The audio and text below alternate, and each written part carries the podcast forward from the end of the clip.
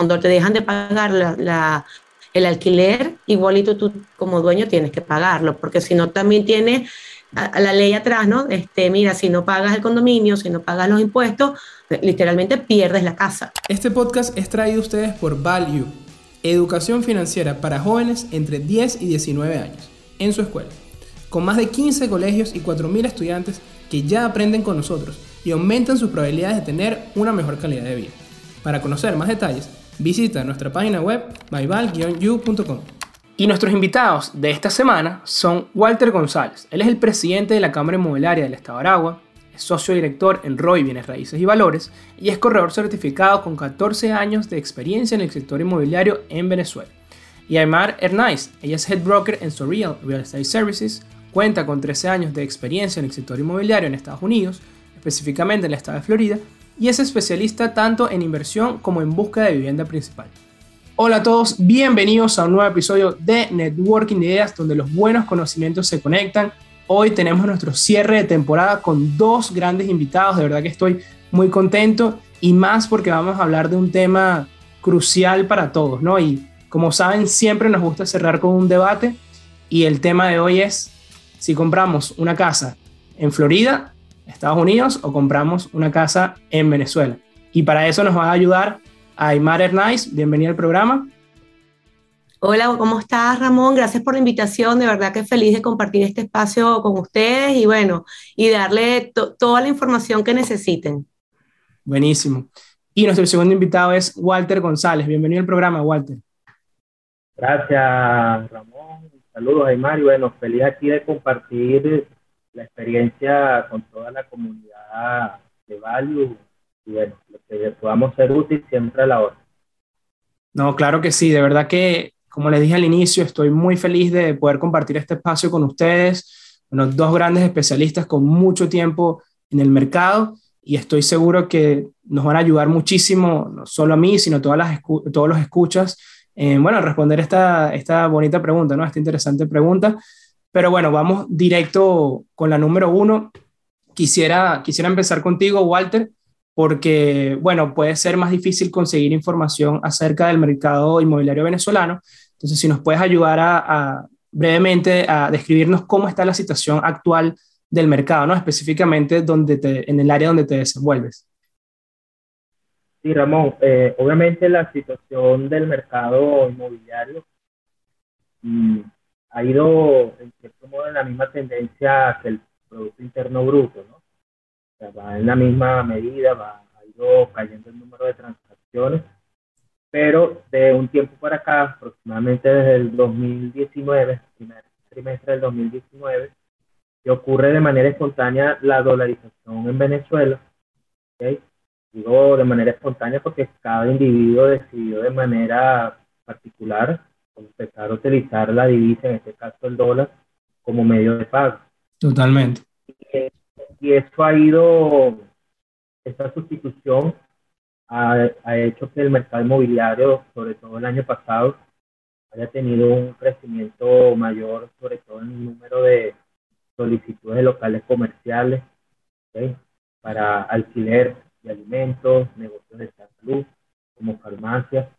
De hecho, eh, saliéndome un poquito del tema inmobiliario, vemos como actividades como la visita médica se están volviendo a reactivar. Entonces ya obviamente el mercado va respondiendo principalmente a, esta dolarización y obviamente a, que, las cosas se vayan, se vayan dando. Se está recuperando, ¿no? El mercado. Pero estamos igual lejos de, de, de precios eh, históricos, ¿no? Sí, señor, estamos muy lejos de los máximos de hecho, yo puedo comparar que nuestra situación actual ahorita eh, pudiera, pudiéramos estar alrededor como estamos en el año 2011, 2012. Ok. en, cuanto a, en cuanto al mercado. Eh, máximos históricos se ocurrieron en el año 1983, 1984 donde se llegaron a cotizar inclusive en Caracas inmuebles a 7 mil dólares el metro cuadrado. ¿Y ahorita, qué, ¿Y ahorita qué nivel estamos? El metro cuadrado. ahorita, pudieran estar alrededor de los 1.500, Wow. 200 dólares por cuadrado. Claro, obviamente siempre hablamos en promedio. Obviamente, eh, y bueno, como esa falla que tiene el promedio, obviamente no es igual. Siempre va a depender de la zona, de la característica del inmueble, ¿ok? del estado de conservación del inmueble, sobre todo. Sin duda. Y, y también va a depender de la ubicación, porque de eso también va a depender el pago de los, de los aranceles en el registro. Y también tenemos un factor, eh, digo que es cualitativo, pues no lo podemos cuantificar, que es la deseabilidad. Que Claro. tan deseable es un inmueble dependiendo de su ubicación. Por ejemplo, un apartamento que esté ubicado en un piso 18, tal vez en una zona de clase media, puede que esté bien ubicado, pero por algunas razones no es tan deseable. Entonces, eh, obviamente son muchas las Las variables, sin duda. Para, para evaluar el, el mercado inmobiliario. Pero yo pienso que las fundamentales son estas y, bueno, obviamente el poder adquisitivo del dinero. Muy interesante, Walter. Bueno, recuperación, pero lejos de máximos históricos. Y bueno, Aymar, creo que estamos en la situación totalmente opuesta en tu mercado, ¿no? ¿Qué nos puedes contar sobre eso? Sí, exactamente, como tú dices, estamos ahorita en un mercado de vendedores totalmente. Ah. Eh, los- hay muchísima demanda, eh, muchos compradores y no hay mucha oferta. Eh, después de la pandemia, de verdad que eh, la movilidad que tiene ahora la gente a nivel laboral con todo lo que es este internet de trabajo online ha hecho que la gente de las, de las grandes ciudades se vengan a Florida, quieran mudar, incluso ves una diferencia entre apartamentos y casas por el espacio, ¿no? Entonces, eh, de verdad que hay muchísima demanda también por el sur de la Florida y, los precios se han ido, de verdad, este, his- históricamente se han ido al, al- al techo. Están súper altos y no hay producto. No hay producto, ya tenemos, yo diría, más, más de un año en este mercado, entonces lo que había realmente ya todo está vendido. El que tenía tiempo tratando de vender una propiedad, todo se vendió. Y lo que tú pones ahorita a la venta, enseguida se vende. Aquí se mide mucho el mercado por el tiempo que pasan las propiedades eh, a la venta, o sea, una semana, un mes, tres meses. Se dice que un mercado natural o un mercado sano es alrededor de entre tres y seis meses. Ahorita las propiedades se venden en días Wow. porque no hay. Y la gente se pelea y pone, imagínate, precios por arriba de, de lo que está ofreciendo el, el vendedor. Viene un comprador y dice, ok, tú lo estás vendiendo en 200, yo te pago 220, 230. Es una locura, es una locura y, y ha sido difícil para, eh, la, sobre todo la gente joven o la gente que está sujeta a, a un préstamo, eh, poder competir con ese tipo de compradores, ¿no? Porque a pesar de que aquí cumples con los requisitos eh, de, de un americano o de un residente que tienes que tener un buen crédito, tus ahorros y un buen trabajo, ya es un poco más, este, va un poco más allá. Estás compitiendo con inversionistas o este, con compradores que son más- bastante más agresivos. Pero definitivamente es un mercado de, de- de vendedores. Aunque últimamente el gobierno subió las tasas, este, los préstamos y eso ha hecho que el mercado por lo menos se tranquilice un poco, ¿no? No, no ha bajado de precio, pero ya no sigue subiendo, por lo menos ya se estancó un poco y, y- y se está manteniendo ya un, este, un poco más normal, por decirlo de alguna manera. Sí, de verdad que parece de locos, ¿no? Con el tema, especialmente por el tema inflacionario, que ves por lo menos otros activos de, de riesgo y han corregido muchísimo, han caído muchísimo, pero los precios eh, en Estados Unidos de las viviendas no han bajado, que es lo que, que me Sí. mencionas, ¿no? Sí, definitivamente, y específicamente en, en el sur de la Florida, además tenemos también, este, eh, viene gente de, este, de, de América, ¿sabes? Viene toda la gente de allá abajo de los países que vienen para acá también. Claro, Entonces, este, eh, no es solamente el mercado americano de las grandes ciudades, sino también gente que incluso por la pandemia se ha venido de Argentina, de Colombia, de Perú, de Uruguay, de Paraguay, de México. Eh, este, la verdad que es un mercado súper activo y bien diverso y eso permite que los precios también se mantengan, ¿no? Porque si por un lado la cosa no está muy buena, tiene gente de otro lado y, y sigue comprando. Y Aymar, ¿cómo Aparte del clima, el clima aquí también este, este, lo busca mucho, sobre todo la gente que vive en el norte, eh, la gente le gusta, ¿sabes? El calorcito mayamero, por decirlo de alguna forma.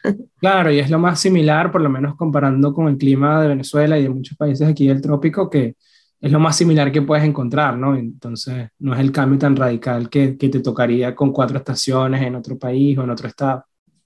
Exacto, correcto. Eh, Aymar, me genera mucha, mucha curiosidad cómo es el manejo con, con los clientes, sean inversores o sean personas buscando la, su vivienda principal. Eh, ¿Cómo es ese manejo comunicacional de, bueno, explicarles de que mm, es un momento complicado, ¿no? De explicarles todas estas cosas, porque, bueno, igual quieren invertir, pero al mismo tiempo decirle, mira, si comparas con precios anteriores, eh, de repente no es el mejor momento, ¿no? Sí, lo que pasa es que aquí eh, lo bueno es que como tienes mucha seguridad al nivel de invertir, es decir, con las leyes, si, si inviertes, vas a tener, en dado caso, si quieres un retorno por algún alquiler, un retorno de inversión mensual, por decirlo de alguna forma, o anual, es decir, que no es que quieres comprar para después aguantar y dentro de tres años vender, sino que tú quieres comprar y recibir eh, mensualmente este, un, una renta, un, un pago, ¿verdad? Exacto. Este, es verdad, está bastante alto ahorita, pero también los alquileres están altísimos. Entonces, este, una cosa por la otra. Y siempre eh, los mercados este, son este, cíclicos. Entonces, este, claro, el mercado ahorita está más alto, después baja, después volver a subir. Entonces, es súper importante. Igual te creo que aquí tú este, vas a compartir esto conmigo, eh, que los clientes te dejen saber, los compradores o los vendedores, qué es lo que ellos están buscando para uno poderlo ayudar y guiar. Este, tú quieres hacer comprar para vender más adelante y lo usas, por lo menos en el caso de acá, Miami, lo usas de vacaciones mientras tanto, o tú quieres alquilarlo. Es súper importante entender qué quiere tu cliente. Igual el que está vendiendo, yo voy a vender para comprarme algo o, o voy a vender para que pues, necesito dinero para otra cosa. O sea, ¿por qué estás vendiendo? Porque si es para comprarte algo, a lo mejor, lo mejor no es vender ahorita, o a lo mejor sí, a lo mejor vamos a sacarle, vamos a hacer un refinanciamiento y con ese dinero te quedas, te sigues quedando con tu propiedad y compras otra cosa. Eh, es muy importante entender qué es lo que quiere eh, tu cliente. Buenísimo. Sí, Aymar. Yo lo complementando, profundizando lo que acabas de decir, siempre lo veo como saber cuál es el costo de oportunidad del cliente, tanto del que va a comprar como del que va a vender Siempre coloco un ejemplo que, bueno, quienes me conectan que lo, lo hablo mucho, sobre todo cuando me toca, me dar clases.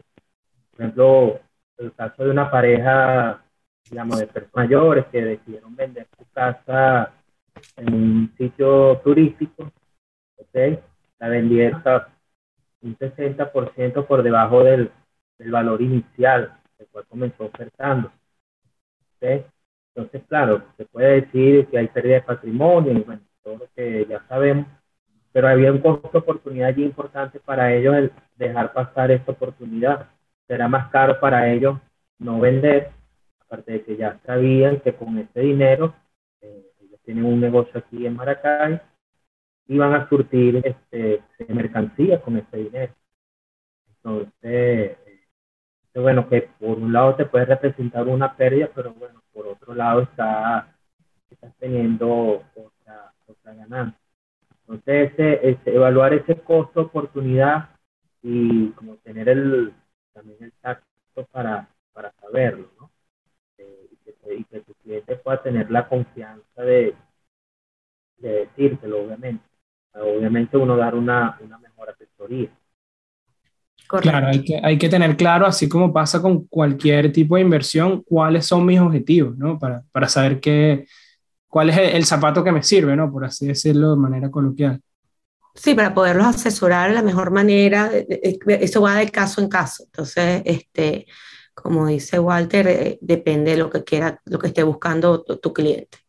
Y el otro lado o la otra cara de esa moneda es el riesgo, ¿no? ¿Qué riesgo están dispuestos asumir y, Aymar, yo creo que ya te nos adelantaste ahí de algo que me parece súper interesante, es el tema de esa seguridad que sienten los inversores al, al, comprar en Estados Unidos porque saben que su inversión, o sea, háblanos un poco de, de cuál, qué pasa en esos escenarios que las personas deciden no pagar la renta, por ejemplo, o sea, cómo funciona la ley en ese momento.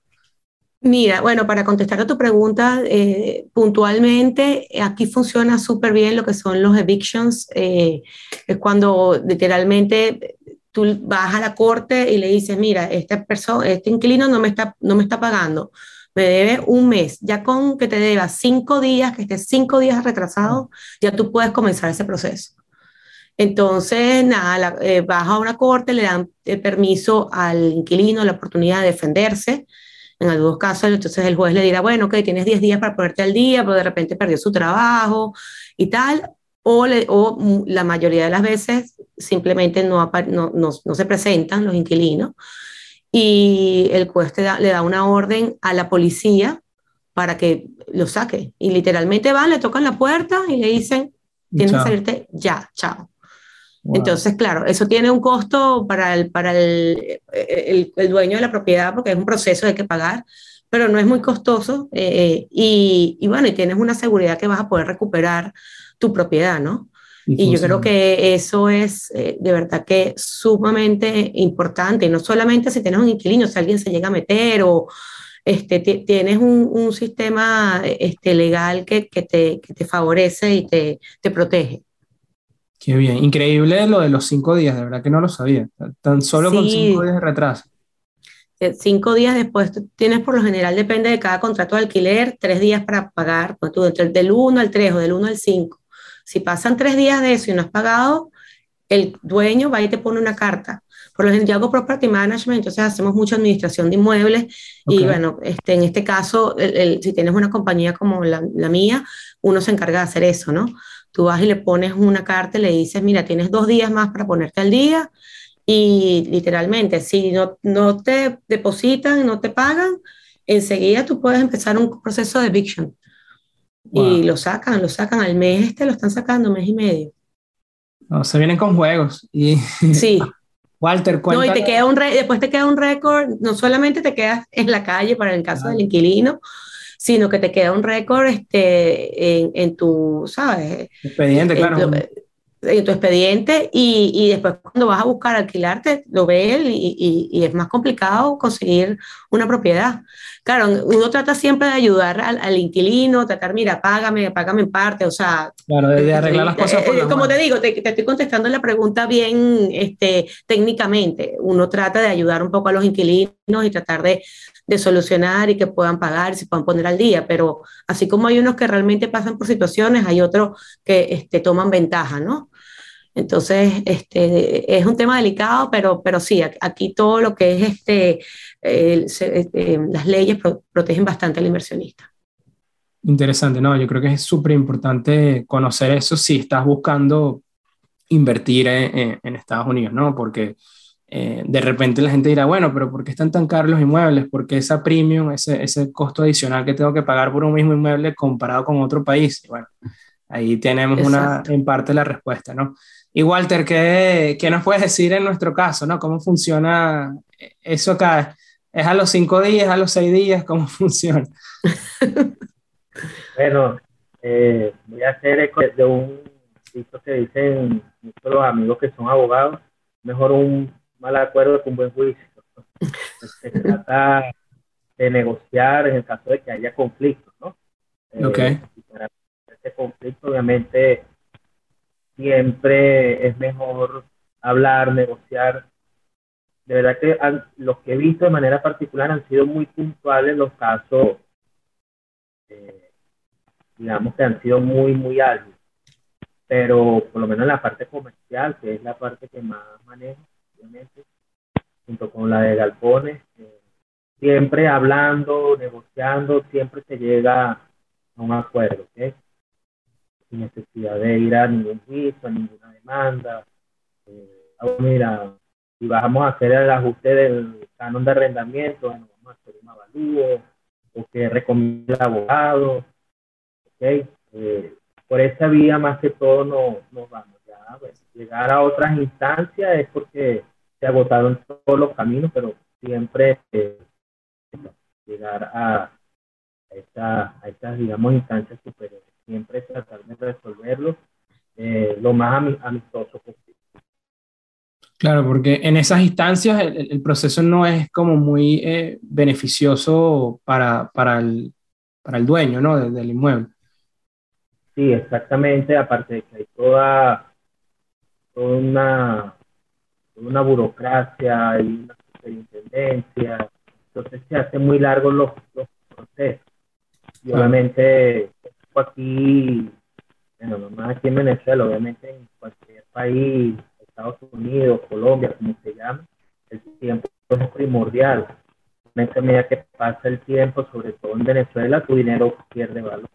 Entonces, es otro, otra variable que hay que tomar en cuenta. De acuerdo. y yo creo que otra cosa que, que, es importante también este, resaltar es que, bueno, por lo menos en el caso acá en, en Estados Unidos, los dueños de, de las propiedades tienen eh, bastante aquí lo que llaman carrying costs, que son este, costos asociados al día a día de la propiedad, es decir, impuestos, en el dado caso que la tenga financiada, entonces hay que pagar una hipoteca, eh, tienes eh, todo lo que son los condominios, si es un edificio, si es un, un conjunto residencial que, que, tenga un condominio, entonces eh, eso es otra cosa que tienes uno que darle, hacerle entender a los inquilinos, que no es que el dueño está haciendo eso y, y todo el dinero va a ser para su bolsillo, no, hay un montón de gastos que el, que el dueño está incurriendo que, que cuando te dejan de pagar la, el alquiler, igualito tú como dueño tienes que pagarlo, porque si no también tienes a, la ley atrás, ¿no? Este, mira, si no pagas el condominio, si no pagas los impuestos, literalmente pierdes la casa. Entonces, este, o sea, es, como que eh, justo para todas las partes, ¿no? También. Totalmente. Y Aymar, ¿podrías hablarnos un poco de la situación actual en cuanto a cuáles son los requerimientos de capital que se necesitaría para hacer una inversión eh, actualmente en Florida, ¿no? Digámoslo, partiendo de, obviamente, de usar un, un, un préstamo, pero bueno, ¿cuánto sería okay. lo mínimo que debería contar un inversor para una propiedad promedio, ¿no? Sé que hay muchas variables, ¿no? Pero... Sí, bueno, este, hablando específicamente de un, un inversionista extranjero, que, que es el, el, caso que estamos ahorita este, desarrollando, más o menos entre un 20 y un 35%. ¿Y de qué depende? Si quieres comprar a, o sea, como persona o como compañía. Eh, si vas a comprar dentro de un edificio o si vas a comprar este, una casa. Eh, tienes que una u otra forma demostrar este, cuáles son tus ingresos, aunque afuera, donde, donde los hagas, ¿no? en este caso, si es Venezuela con un contador, eh, porque no, los bancos aquí, las instituciones financieras no tienen cómo comprobar, aquí hay un sistema, el IRS cuando declara sus taxas, aquí todo el mundo sabe, el IRS, o sea, todas las instituciones financieras sabes cuánto generas, ¿no? Cuánto ganas y cuál es tu capacidad de pago, de repago. En dado caso, un extranjero, al, a la, para las instituciones financieras les queda más difícil comprobar eso. Entonces, este, por lo general, mira, entre el 20 y el 35% y el 20% cada vez más escaso. Yo creo que más apunta el, el 25 y el 30 para hacerlo un poco más preciso, más o menos. Ok, eso es importante tenerlo en cuenta. Y eh, hablando de por lo menos una vivienda de una habitación, ¿no? Algo sencillo, algo básico, eh, ¿cuánto sería ese 20-35% normalmente? Mira, aquí yo no, este, no recomendaría comprar nada por menos de 150 mil dólares, 130 mil dólares, y te voy a decir por qué, por la zona, porque ya si vas a comprar algo este, más económico, pues se puede conseguir algo por 100, por 80, pero ya estás hablando en zonas bien complicadas, este, con un tipo de inquilino eh, bien eh, complicado y un lugar donde tú no vas a querer llegar a, a, de vacaciones en dado caso que lo quieras usar en algún momento para vacacionar. Entonces yo creo que, mira, un mínimo de 130, yo diría hasta 150 mil, no menos que eso. Este, y bueno, calcúlate el 25% de eso, unos, claro. este, sí, 50 mil dólares, 70. 40. Sí. Más o menos. Más o menos, porque tienes que sumarle, eh, si vas a financiar, por lo menos un 4 o 5% del monto este, en gastos este, de compra. Estampillas, este, el banco te requiere unos meses este, de escrow que son, el, el, banco toma adelantado lo que son este, seguros e impuestos, te toma entre tres y seis meses adelantados a la hora del cierre para ellos tener en sus reservas para poder pagar, ¿no? En el dado caso que, que tú te retrases. Entonces sí, tienes que calcular por lo menos un 5% extra de, de, costos este, a la hora de, de para, para, tu pago inicial. No, súper interesante y, y, bueno, buen dato que nos dejas de, de repente alguien habrá visto esas ofertas en 80, en 100, pero bueno, ya sabemos sí, no, no, de verdad que no. No, y tengo... Lo, barato sale caro, como suelen decir. No, y hay que tener mucho cuidado, lo que estábamos hablando antes, este, tengo un cliente que me llamó el otro día, me dijo, ay, Mar, consigo algo buenísimo en la playa, en 70 mil dólares y tal, yo, oye, pero estoy segura que se está equivocado, no, te voy a mandar el anuncio y tal, entonces me manda, y era literalmente, este, era un pool, o sea, un grupo, estaban buscando un grupo de gente para comprar un apartamento, este, bastante más costoso, y te están vendiendo, no, te cuesta 70 mil dólares, pero realmente tú no estás comprando un apartamento, estás comprando el derecho al uso, como decir un timeshare, ¿sabes? Un resort. El uso a una semana en el apartamento, pero no, era, no iba a ser una propiedad, no ibas a tener el título de la propiedad. Entonces hay que tener mucho cuidado. Imagínate, y las personas caen por esas cosas, ¿no? Pues sin asesoría, por lo menos si no hubiese tenido la oportunidad de conversar contigo, capaz de que la compre y todo. Bueno, no sé si, si se compra, porque casi que él alquila el derecho, no sé cómo decir. Sí, sí, no, y aquí de verdad lo que es la compra de la propiedad es bastante sencillo, o sea, no, no, o sea, si alguien te quiere engañar este, y tú no tienes un profesional que te esté guiando o alguien de confianza, realmente te pueden vender cualquier cosa porque este, no es algo muy complicado. El proceso este, Sí, sí, también tienes el, otra cosa que yo he visto, tienes el problema del idioma, que mucha gente viene para acá a comprar, no busca a alguien que los guíe y está firmando un montón de documentos en inglés que no sabes qué, dicen, ¿ves? O no, o no, al 100% no entiendes bien.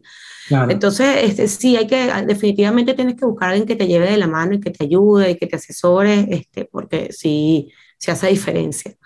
No, hay muchos riesgos asociados ahí que, que uno no suele ver, ¿no? Que, que a medida que, es que te, te adentres en el mundo es que empiezas a, darte cuenta de las cosas que, que, podrían pasar, no es solamente que el inquilino me deje de pagar.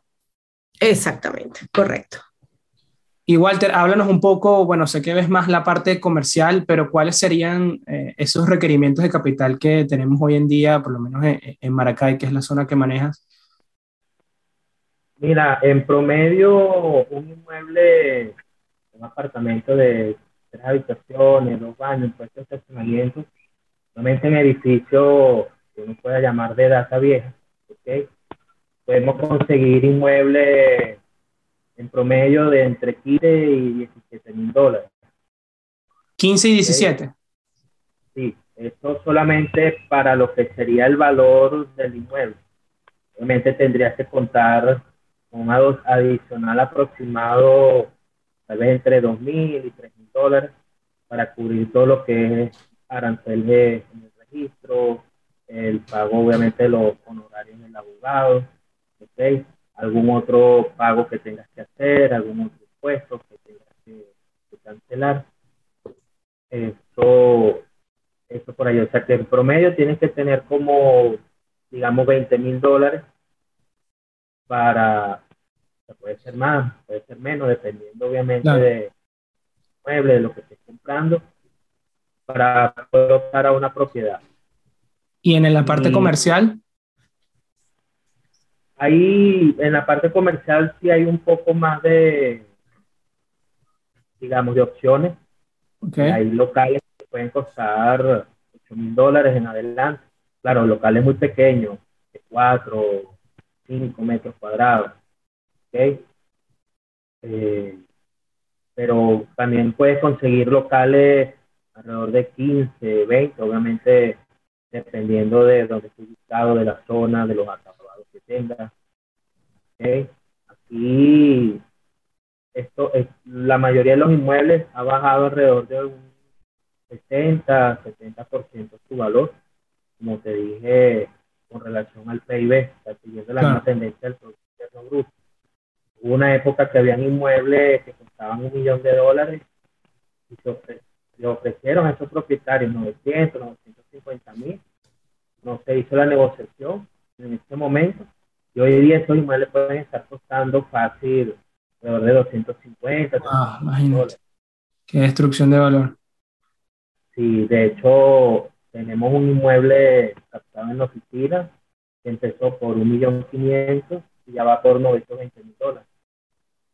Imagínate. Y Walter, ¿qué, em, ¿qué tasa de rendimiento, o sea, entre la relación del, del, costo del inmueble con lo que podrías alquilarlo, eh, suele verse como una buena tasa de, que lo mínimo que ustedes aceptarían, por lo menos?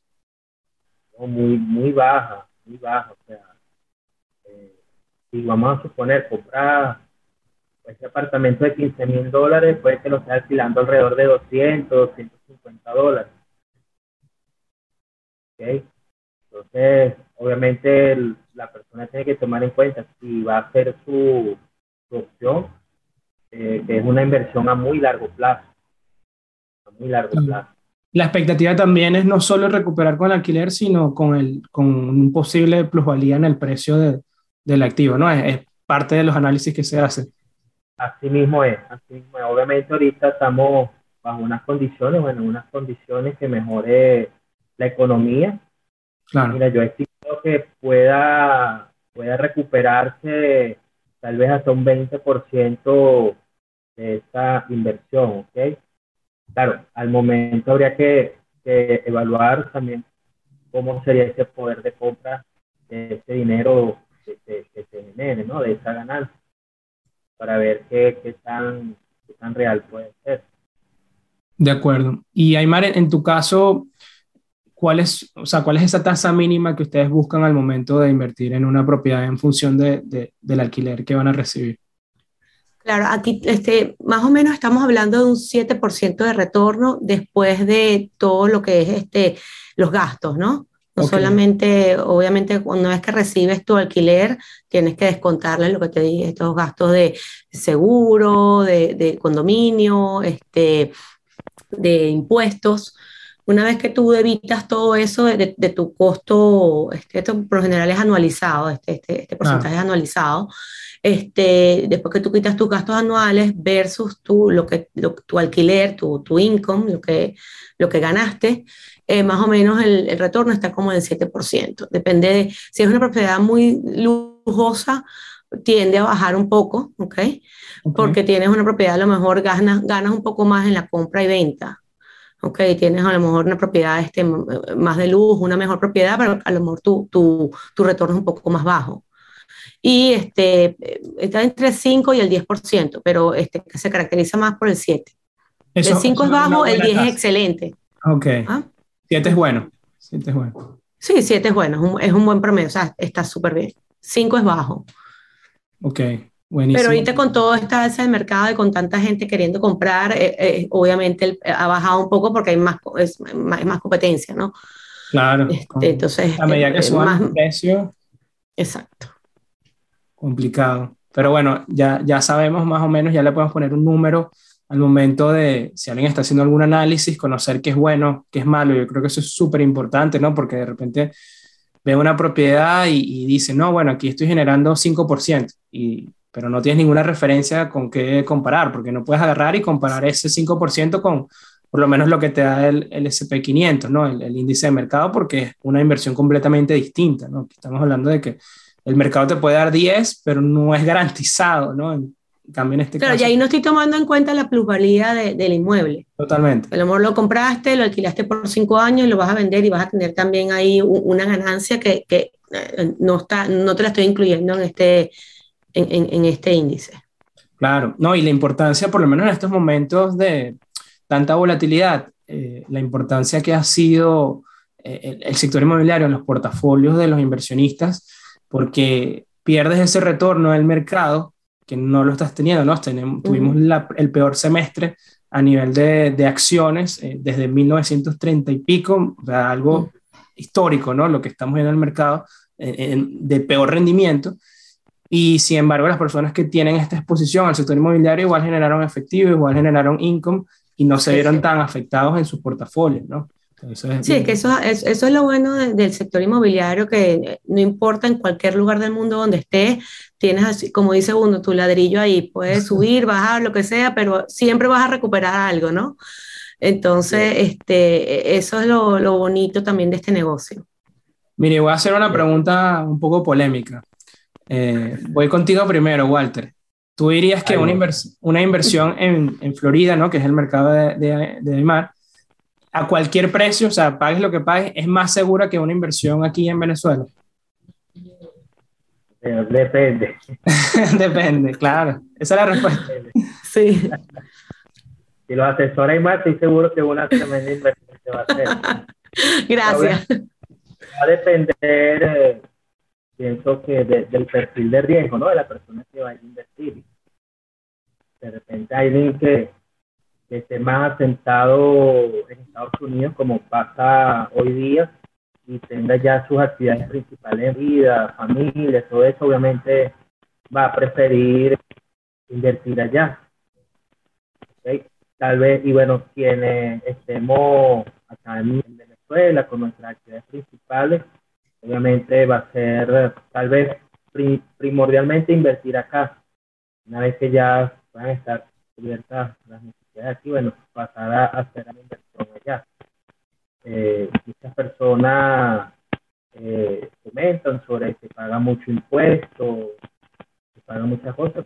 Pienso que en Estados Unidos hay un, marco jurídico tanto, un respaldo legal. Aquí también, obviamente, hay, okay, al momento de invertir, las personas se le hace la transmisión de propiedad privada a través de los registros. y Esto está ocurriendo sin tipo de inconveniente, puedes obtener tus papeles, tus documentos, tu ficha catastral, puedes hacer tu poder, si tienes un local puedes pasar el documento a través de una notaría sin mayor inconveniente.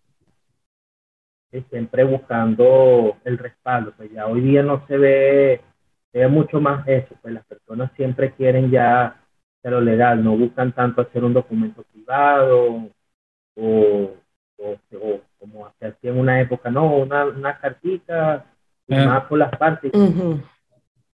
Hay más transparencia en el mercado. Sí, sí, las personas buscan, buscan ese, esa transparencia de manera, y obviamente que también al tramitar eh, los servicios públicos o cualquier otro servicio privado de telefonía o internet, te piden el contrato notariado. Buenísimo. Y Aymar, ¿tú qué, con esta pregunta, tú qué opinas? Mira, yo creo que definitivamente el marco, el marco legal este, ayuda mucho este, a, hacerlo acá, ¿no?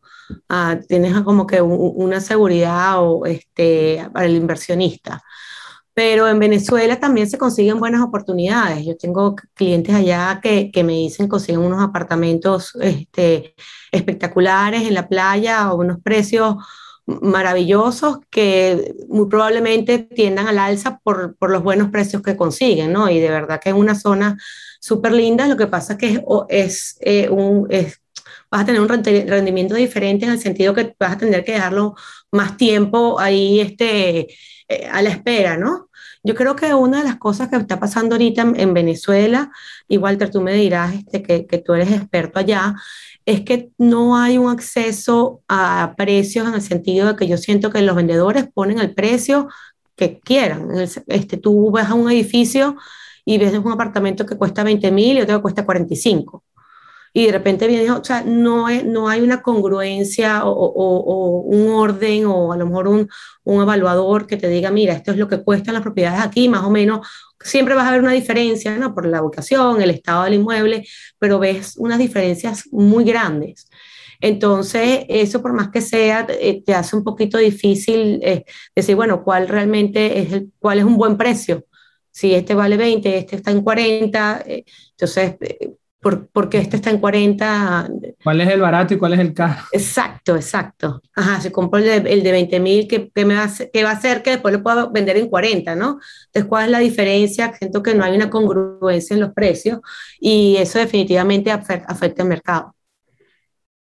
¿Qué opinas de esto, Walter? ¿Cómo has visto esa disparidad en, los precios, ¿no? De que los, los vendedores pudieran poner el precio que, que ellos quieran, por así decirlo que al final es el mercado el que, el que manda.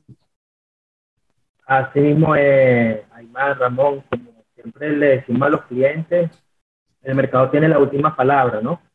Eh, yo sí he podido detectar que cuando un cliente mantiene alto su, el valor de su inmueble, con todo respeto, obviamente, eh, lo que se observa es que tiene un, un perfil un, promedio de tiempo mucho más largo, está trabajando más a largo plazo que al corto plazo. Eh, hay otro tipo de clientes que saben que si el inmueble aún no se vende o no se cotiza o ni siquiera llama o preguntan por él, sabe que todavía puede estar en, fuera de mercado, ¿no?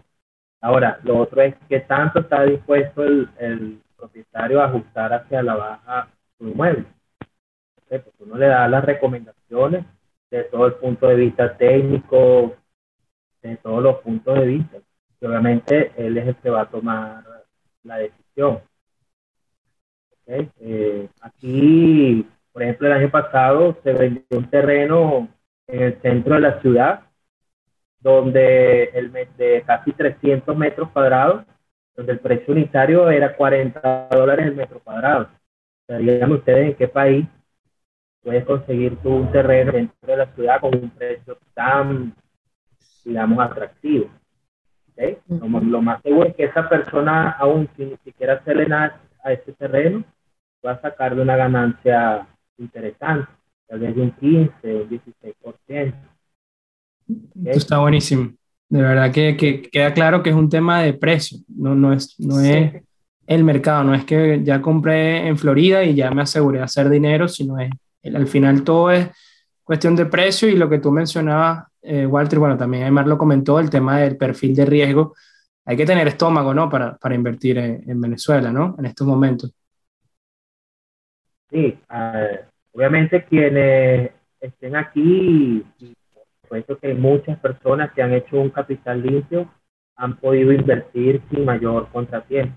Inclusive personas que están fuera del país, que llevan fuera del país no nada más en estos últimos 20 años, si lo contamos del año 1984, eh, cuando hubo aquel primer Viernes Negro, muchas personas también están haciendo eh, importantes inversiones.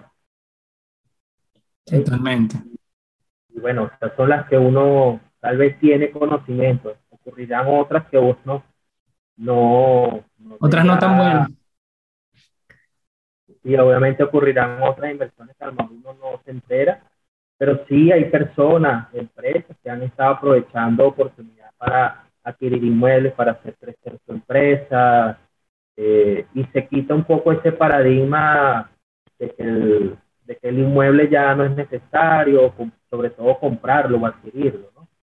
Yo creo que ya vimos que en pandemia era importante tener un techo con, con que estar, ese famoso numeración en casa o, o stay home, bueno, no sé si se dice que me corrija, soy la experta en inglés, pero no nos refugiamos ni debajo de un puente, ni debajo de una masa de mango.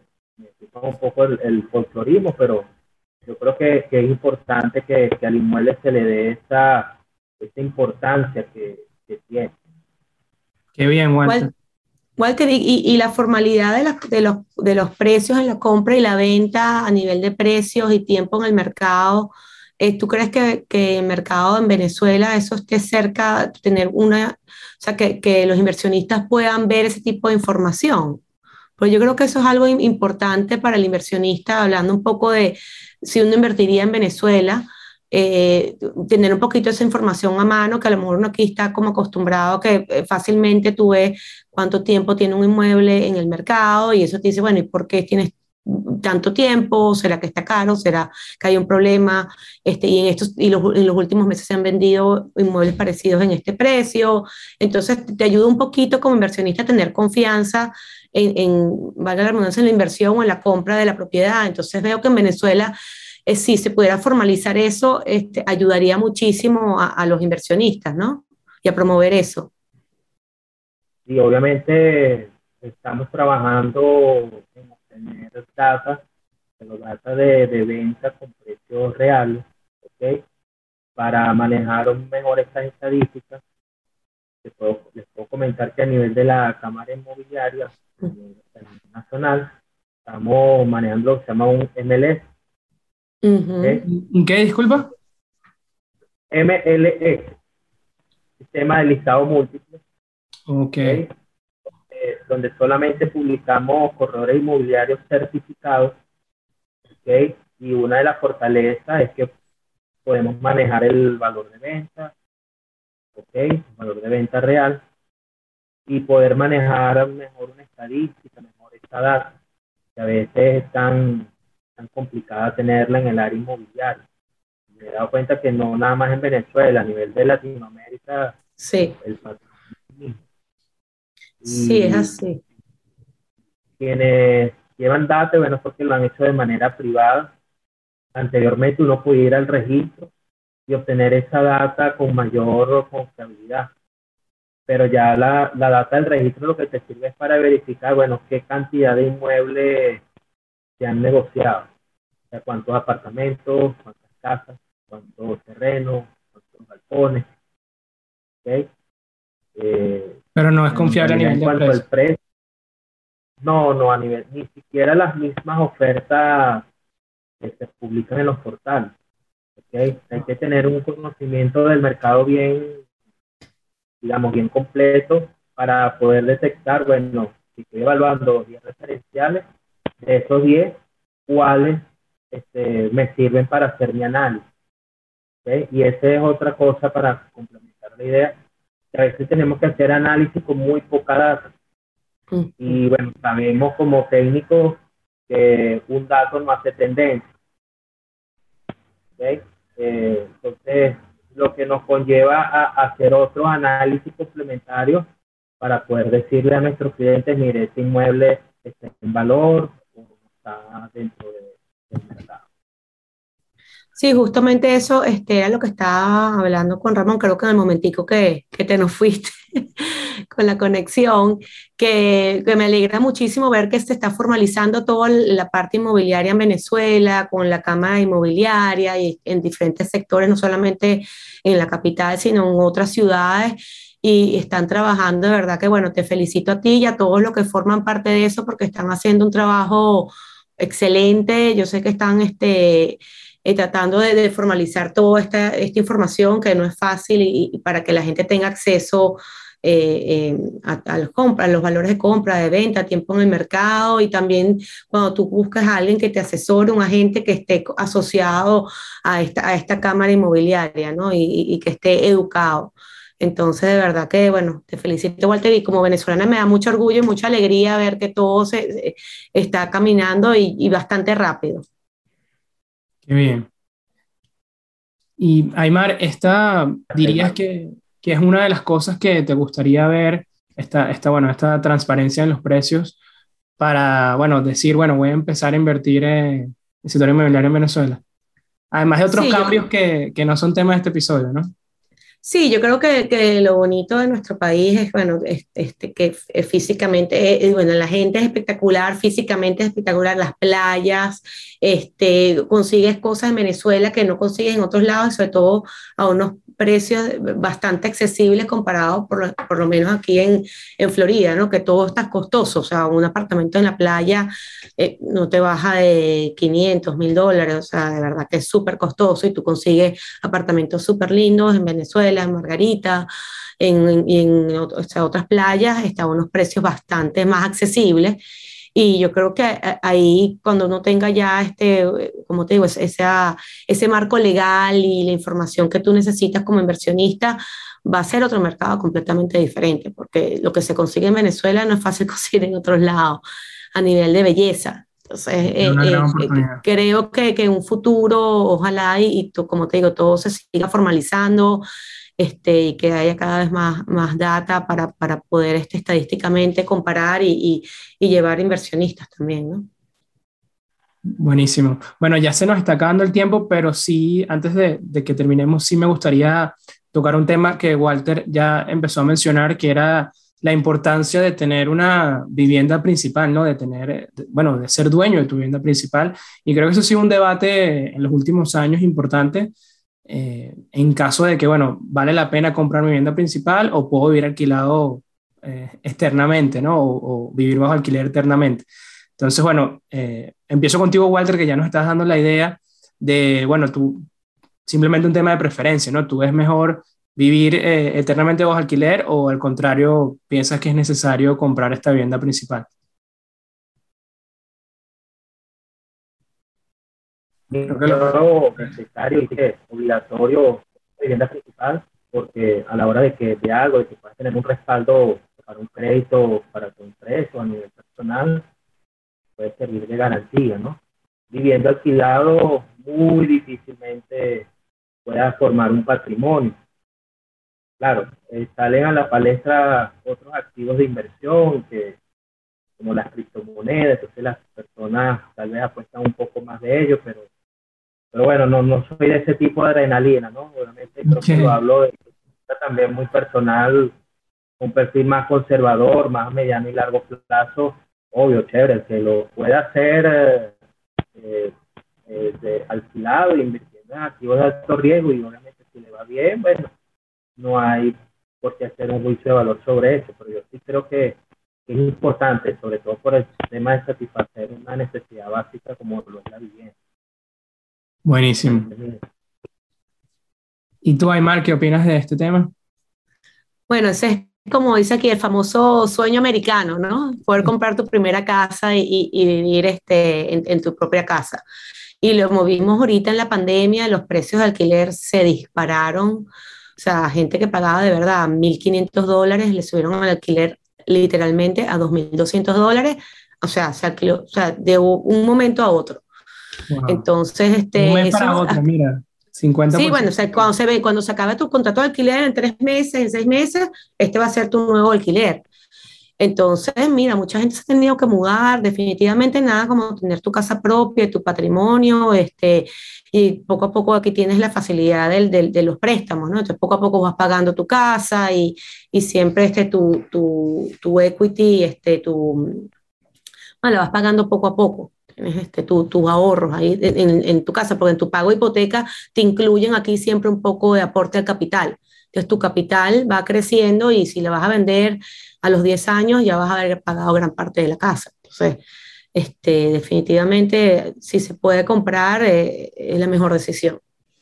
Total. Bueno, es una pregunta complicada, ¿no? Porque por lo menos vemos casos eh, muy de moda ahorita, por lo menos el CEO de Airbnb, que vendió todos sus eh, inmuebles y dijo que iba a vivir eternamente en un Airbnb en diferentes ciudades en constante movimiento, ¿no? Sí. Claro, para promocionar su empresa, ¿no? Y, bueno, el mismo caso de Elon Musk, que vendió todas sus propiedades, ¿no? Y entiendo que vive alquilado ahorita. Sí, bueno, hay gente que le gusta este, usar su capital cuando tiene mucho capital. Claro, también no son los este, promedios. Sí, en, en inversiones, ¿no? Porque si, si no tienes que, que gastar en, en tu, o, poner dinero en tu vivienda principal, tienes obviamente más capital para invertir en otras cosas. Pero también tienes el factor de que te pueden pedir en un momento a otro, mira, el dueño te puede pedir la casa. Entonces, este, ya, si tú tienes tu vida alrededor de, ¿sabes? el colegio de los niños o tu trabajo, o tienes tu vida en, en ese sector, entonces, bueno, ¿a dónde me voy? Entonces, una mudanza, mientras que si tienes tu casa principal, tú te puedes quedar ahí el tiempo que tú quieras. Totalmente, estabilidad.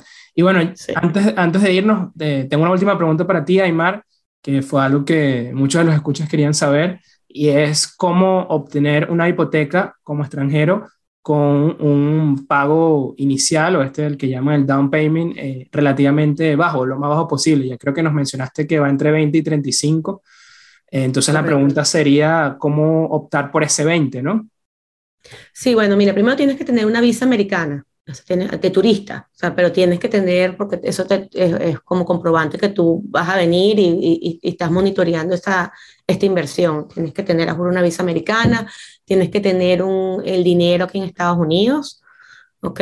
Este, en una cuenta americana, tu down payment, es que te lo puedes traer, ya te lo tienes que traer para acá y ya después acá una vez este, te aprueben tu hipoteca, ya entonces tú, tú das el, el, famoso down payment, tienes que demostrar con tu contador este, allá cuánto ganas y que realmente tienes poder de repago sobre ese préstamo que estás pidiendo.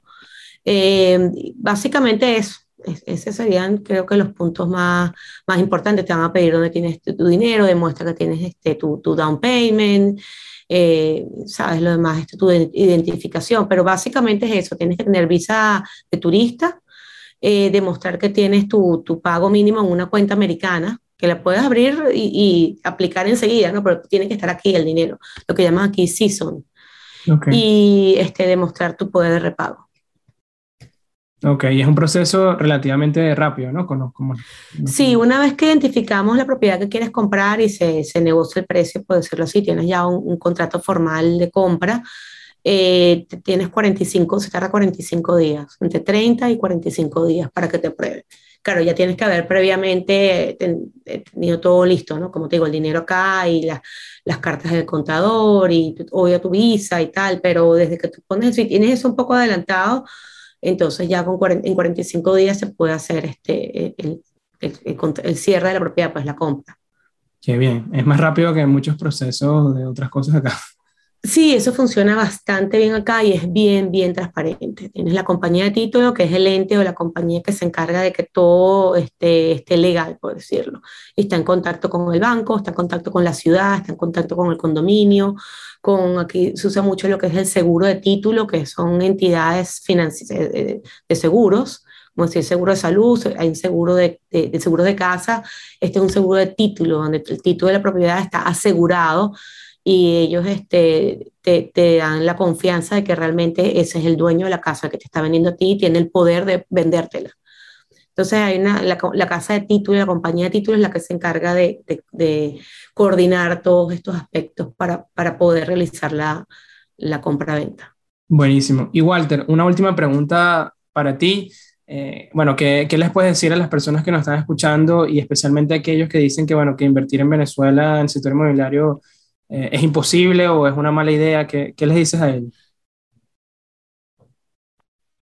Mira, que son bienvenidos a invertir, a aprovechar los, los valores, los precios que existen ahorita, ¿verdad? Como estaba diciendo Aymar, hay sitios muy interesantes, muy atractivos, que pueden generar buenos retornos, ¿ok? Eh, tanto si lo quieres ver como inversión, o si quieres como tener ya un, mueble propio, no desaprovechen esta oportunidad, porque como le dije anteriormente, la transmisión de propiedad, actualizar eh, documentación como ficha catastral, pago de impuestos, todo eso igual sí está garantizado.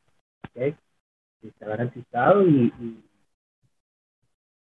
a través, y bueno, qué mejor ejemplo que, que, tener un título de propiedad de este inmueble que se está invirtiendo.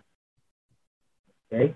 Entonces, bueno, aprovechen porque yo creo que dentro de poco esos mal llamados precios de oportunidad no van a volver. ¿okay? En un terreno en el centro de la ciudad en 10.500 dólares, eso no lo veremos en mucho tiempo. Es una buena observación. Claro.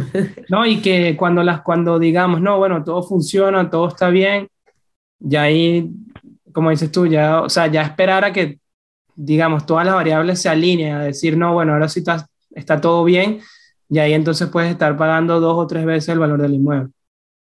Así mismo, así mismo Buenísimo. Bueno, es momento de pasar al dato de la semana. Y el dato de la semana es, ¿Sabías que 90% de los millonarios alrededor del mundo afirman haber alcanzado este estatus gracias a la inversión inmobiliaria?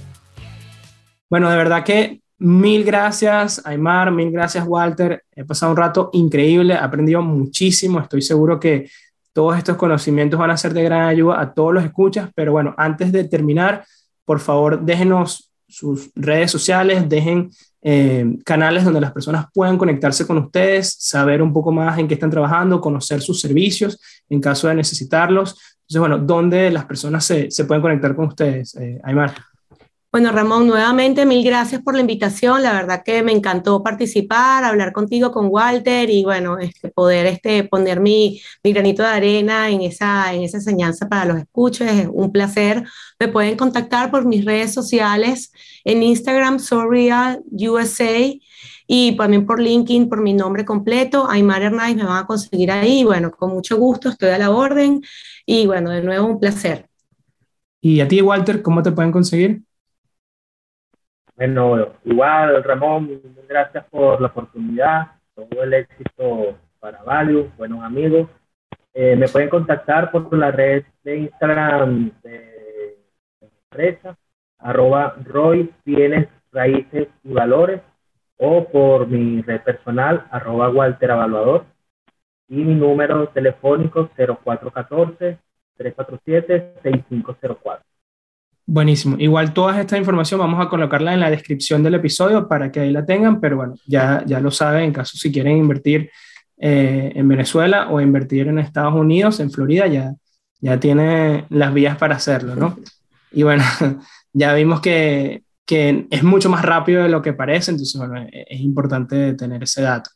Bueno, eso ha sido todo por el episodio del día de hoy. No olviden seguirnos también en nuestra red social arroba networking de ideas en Instagram para tener toda la información sobre nuevos invitados y bueno, nueva temporada, porque aquí ya estamos cerrando esta décima temporada. Este es el episodio número 100, así que de verdad que estamos contentos eh, por eso y bueno, atentos a las redes para los próximos episodios. A mí me consiguen en Twitter como arroba Ramox, Ramón sin N, X es el final. Si tienen alguna idea, algún invitado que quieran que esté en el programa, por ahí los escucho.